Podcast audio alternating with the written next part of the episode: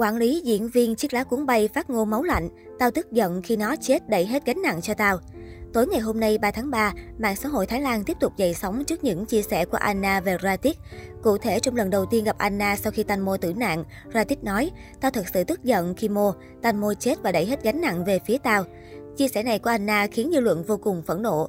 Nhiều người thực sự không hiểu vì lý do gì, Ratit luôn bày tỏ thái độ chống đối bực tức, không hề có chút thương xót nào với người bạn lâu năm. Ngược lại, Tanmo luôn yêu mến bạn bè, thậm chí coi con gái của Ratit như con ruột, để tên bé là người thụ hưởng số tiền bảo hiểm tai nạn lên tới 1 triệu bạc, tương đương 700 triệu đồng. Có thể thấy một trong số những nhân vật khả nghi nhất trong vụ Tanmonida tử nạn, đó chính là Gratis, quản lý của cô. Là đồng nghiệp và cũng là bạn bè thân thiết nhiều năm trời. Vậy nhưng trong vụ tai nạn của bản thân, Gratis liên tục có những hành động, lời nói phi logic. Cô bị chính mẹ ruột của Tanmo tố là kẻ giả tạo, vô trách nhiệm trong vụ việc thảm khốc. Trước đó, tại buổi gặp mặt ở đồn cảnh sát, nhóm bạn đã gửi lời xin lỗi đến mẹ ruột nữ diễn viên. Đáng chú ý, khi được hỏi chuyện đã xảy ra với Tanh Mô ở dưới nước, quản lý nói, con thật sự xin lỗi mẹ, con hối hận vì đã không gọi cho mẹ đầu tiên. Con thừa nhận chuyện này, con đã quá đau buồn khi Mô, tức Tanmonida đột ngột ra đi.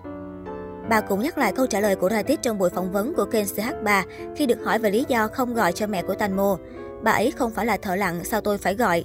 Trước câu hỏi khó của bà Panida, Radit lúng túng giải thích. Con không giỏi ăn nói, mẹ biết con không khéo ăn khéo nói mà. Con đã rất sợ hãi và không biết bắt đầu từ đâu. Con xin lỗi mẹ. Bà Banida cũng hỏi về các trách nhiệm của Radit trong chuyến du thuyền định mệnh. Nữ quản lý giải thích rất nhiều điều, khẳng định mình đã khai mọi thứ với cảnh sát, tin tưởng mọi chuyện sẽ được sáng tỏ. Mẹ cho con được giải thích, nhưng trước mặt nhiều người thế này con thật sự không thể làm được. Cô nói thêm, mẹ của Thanh Mô nhiều lần nhắc lại, mẹ nghĩ con đang giấu điều gì đó. Ratit đáp, con đã nói hết mọi điều với cảnh sát. Một ngày nào đó sự thật sẽ được sáng tỏ, mẹ sẽ biết rõ mọi thứ. Con đã nói với mẹ là con không giấu gì. Con thực sự muốn Mo tỉnh lại và giải thích tất cả mọi chuyện đã xảy ra với mẹ. Nhưng mà Mo không thể nào sống lại được. Ngày nào đi ngủ con cũng nghĩ về Mo. Con đã đưa tất cả mọi lời khai cho cảnh sát rồi, con chỉ lên con thuyền đó và thế thôi. Mô đi vệ sinh nhưng không nói cho con biết, con chỉ biết cô ấy đã ngã. Tại sao xã hội này lại trừng phạt con nặng nề vậy? Con mời mọi người đi thuyền và suy nghĩ vô cùng tích cực. Đó là một con thuyền đẹp, con chẳng muốn chuyện kinh khủng đó xảy ra. Có thể con nói giống như tìm một cái cớ bào chữa, nhưng đó là sự thật. Ra tiết nỗ lực giải thích với mẹ của Tành Mô. Con thừa nhận con không hoàn thành tốt trách nhiệm, mẹ có thể trách con, nhưng con đã nói sự thật. Con thực sự mong mô đến với mẹ trong giấc mơ và giải thích vụ tai nạn đó. Con không gọi điện cho mẹ, con không dám đối diện với mẹ. Ratit nói thêm. Liên quan đến vụ án, cũng trong ngày 3 tháng 3, đại diện Sở Cảnh sát tỉnh Nonthaburi, Thái Lan tiếp tục công bố kết quả điều tra vụ diễn viên Tanmo Nida tử nạn trên sông. Theo đại diện Sở Cảnh sát, thời điểm tử vong của Tanmo là trong khoảng từ 22 giờ 29 phút đến 22 giờ 34 phút tối 24 tháng 2. Thời điểm Tanmo rơi sông, Robert là người cầm lái con thuyền.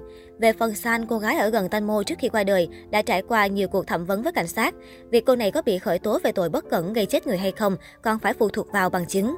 Trước đó, hai đối tượng trên thuyền là Tanufas Leta Wiwisbo và Robert Faibun Nanan đã bị tòa án khởi tố với các tội danh gồm có hành vi sơ suất dẫn tới chết người, sử dụng thuyền mà không được phép và lái thuyền khi không có bằng lái. Đại diện Sở Cảnh sát một lần nữa khẳng định, hiện tại vẫn chỉ có hai đối tượng là Bo và Robert bị khởi tố.